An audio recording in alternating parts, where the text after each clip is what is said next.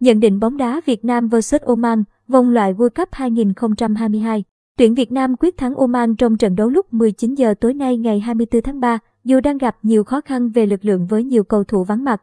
Trận đấu nào, ở bất cứ giải nào, gặp đối thủ mạnh hay yếu, chúng tôi luôn căng thẳng và lo lắng.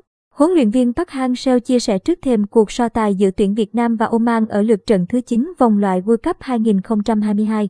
Khó khăn đang bủa vây tuyển Việt Nam khi hàng loạt cầu thủ dính chấn thương và mắc Covid-19, phần lớn trong đó là trụ cột đội tuyển. Nhóm cầu thủ chấn thương có Văn Lâm, Tiến Dũng, Văn Đức, Duy Mạnh, còn nhóm mắc Covid-19 có Hoàng Đức, Đức Huy, Xuân Trường, Ngọc Quang, Hồng Duy, Hải Huy, Tuấn Mạnh. Lực lượng tuyển Việt Nam vốn không dồi dào, nay bị bó hẹp xuống 22 cái tên. Đã bao gồm một số cầu thủ huấn luyện viên Park Hang-seo phải đôn lên từ đội U23. Tuyển Việt Nam đã thua 7 trong số 8 trận ở vòng loại thứ 3 World Cup 2022 dù có lực lượng mạnh nhất. Còn bây giờ, đội hình tối ưu là điều xa xỉ với nhà cầm quân người Hàn Quốc. Tuyển Oman ở đẳng cấp cao hơn Trung Quốc. Đội bóng của huấn luyện viên Branko Ivankovic đã giành 8 điểm ở vòng loại cuối, con số đáng khích lệ dù Oman không còn cơ hội dự vòng chung kết. Oman đã đánh bại Nhật Bản, cầm hòa Australia và chơi không kém trong trận thua sát nút trước Ả Rập Xê Út, những đối thủ mạnh nhất châu Á. Đại diện Tây Á không có nhiều ngôi sao, đa số các tuyển thủ Oman chơi ở giải quốc nội, nhưng có lối chơi gắn kết đáng gờm. Triết lý thi đấu của Oman được hình thành 3 năm trước dưới bàn tay dìu dắt của cố huấn luyện viên Kim Verbit, trợ lý cũ của huấn luyện viên Ghaziuddin. Trước khi được tiếp nối hoàn hảo dưới thời Ivankovic, Oman không thi đấu ngẫu hứng như phẩm chất điển hình của các đội tuyển Tây Á, mà chơi khoa học và thực dụng. Họ bền bỉ và có tính tổ chức tốt đã ngáng đường nhiều đội tuyển mạnh trước khi đánh bại Việt Nam ở trận lượt đi nhờ khả năng tận dụng tối đa sai lầm của đối thủ. Video, Oman 3-1 Việt Nam.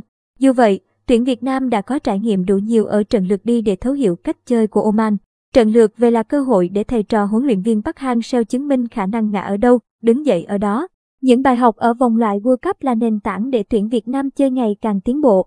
Và đà tiến bộ ấy cần được tiếp tục duy trì dù Quang Hải cùng đồng đội không còn động lực điểm số cụ thể ở vòng loại cuối. Dưới thời huấn luyện viên Park Hang-seo, tuyển Việt Nam tuy chật vật ở vòng loại cuối, nhưng luôn biết cách gây khó khăn cho các đội bóng Tây Á.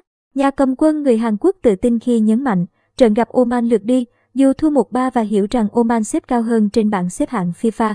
Nhưng họ không phải là đội quá mạnh để chúng ta phải lo lắng. Vẫn có khoảng chênh nhất định về trình độ giữa Việt Nam và Oman, nhưng chênh lệch ấy có thể khỏa lấp bằng cách chơi hợp lý. Thầy trò huấn luyện viên Park Hang-seo cởi bỏ nút thắt tâm lý quan trọng nhất hôm mùng 1 Tết âm lịch, đó là đánh bại Trung Quốc để giành chiến thắng lịch sử. Trận thắng này cho thấy nếu có đấu pháp phù hợp cùng quyết tâm cao độ, tuyển Việt Nam có thể làm nên chuyện.